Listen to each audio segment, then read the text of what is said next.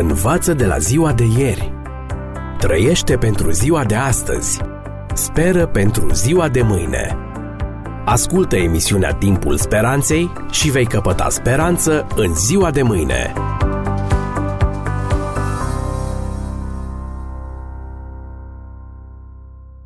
Dragi prieteni, aflați în continuare ce vrea să spună Marele Apostol Pavel când afirmă că toate lucrurile sunt îngăduite. Toate lucrurile îmi sunt îngăduite, dar nu toate sunt de folos. Toate lucrurile îmi sunt îngăduite, dar nimic nu trebuie să pună stăpânire pe mine.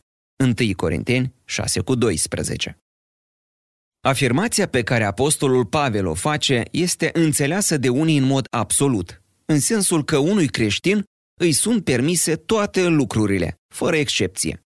Sau altfel spus, libertate creștină fără limite. Comentatorii biblici nu s-au pus încă de acord dacă în textul citat mai sus, apostolul exprimă o părere strict personală sau dacă el citează un slogan al unor membri ai bisericii din Corint. Să luăm în discuție pe rând ambele variante. Dacă Marele Apostol exprimă aici doar o opinie personală, atunci la afirmația că toate lucrurile îmi sunt îngăduite, trebuie în mod firesc atașată și partea a doua a textului, în care el afirmă că nu toate sunt de folos și nimic nu trebuie să pună stăpânire pe mine. Această a doua parte a textului reechilibrează prima afirmație, neutralizând ideea unei libertăți absolute a creștinilor. Dacă nu toate lucrurile sunt de folos, iar creștinul nu trebuie să devină sclavul niciunui lucru, înseamnă că el nu poate face tot ce dorește, libertatea lui fiind limitată. Și aceasta cu atât mai mult cu cât în epistolele sale Pavel înalță legea.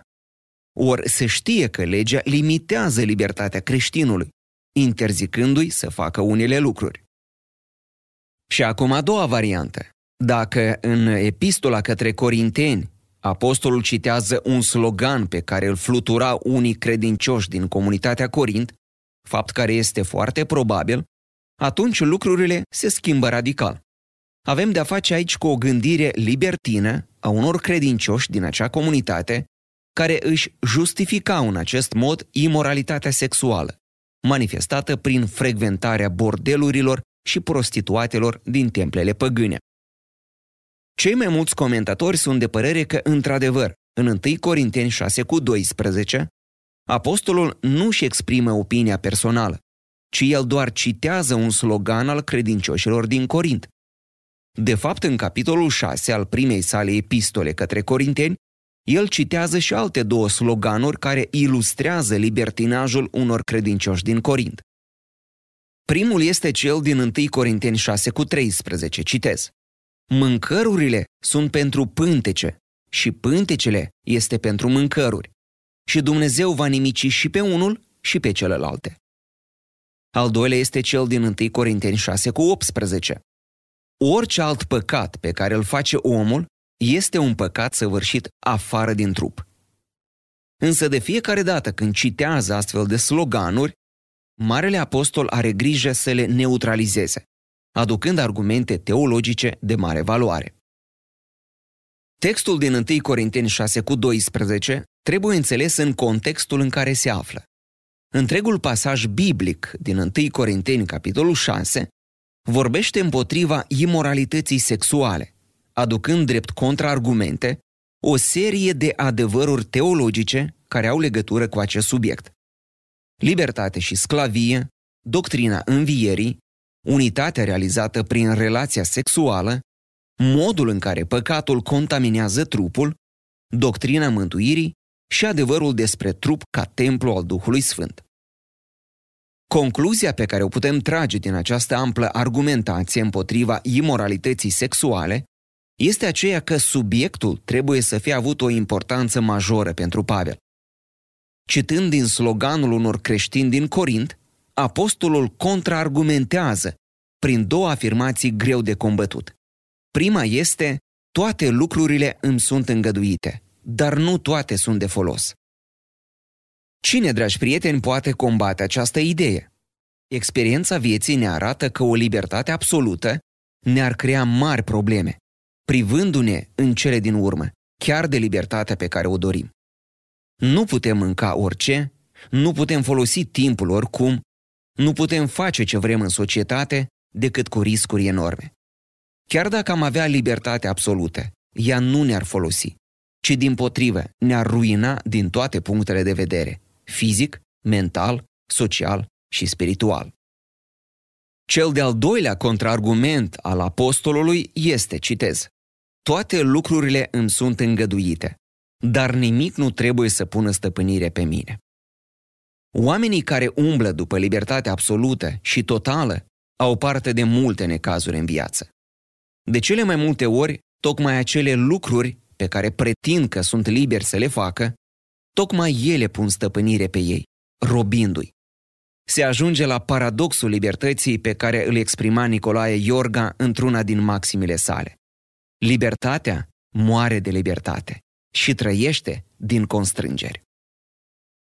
Apostolul Pavel demontează și celelalte două sloganuri prin argumente puternice. Dacă unii creștini cred că mâncărurile sunt pentru pântece și pântecele este pentru mâncăruri, apostolul arată că trupul este făcut pentru Dumnezeu și nu pentru satisfacerea unor pofte pervertite. Dacă unii cred că pot face ce vor cu trupul lor, pentru că și așa Dumnezeu va nimici și pe unul și pe celelalte, ei nu trebuie să uite că există adevărul învierii, la care apostolul face referire în 1 Corinteni 6 cu 14. Și Dumnezeu care a înviat pe Domnul ne va învia și pe noi cu puterea sa. Deoarece Dumnezeu va învia trupurile noastre, nu este indiferent ce facem cu ele. Cel de-al doilea slogan, potrivit căruia orice păcat pe care îl face omul este săvârșit afară din trup, din 1 Corinteni 6 cu 18, și care oglindește o mentalitate dualistă, spiritul este esențial, trupul nu este nimic. Este demolat de Pavel prin afirmația că păcatul sexual este împotriva trupului. Cine curvește, păcătuiește împotriva trupului. De asemenea, sloganul este demontat și de afirmația apostolului, potrivit căreia trupul nostru este un templu al Duhului Sfânt. Prin urmare, nu putem face ce vrem cu el. În concluzie, dragi prieteni, în 1 Corinteni 6 cu 12, contrar ideii că apostolul Pavel proclama libertatea absolută și libertinismul, el de fapt declară opusul. În loc de o viețuire lipsită de orice limite, el recomandă responsabilitatea și înțelepciunea creștină.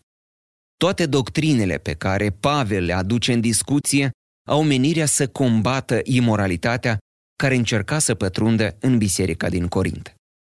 Ar fi absurd să considerăm că același apostol care înalță legea și sfințenia ei în epistolele sale se contrazice pe sine și contrazice întreaga scriptură, acordând creștinilor exact acele libertăți pe care legea le oprește. Învață de la ziua de ieri. Trăiește pentru ziua de astăzi. Speră pentru ziua de mâine. Ascultă emisiunea Timpul Speranței și vei căpăta speranță în ziua de mâine.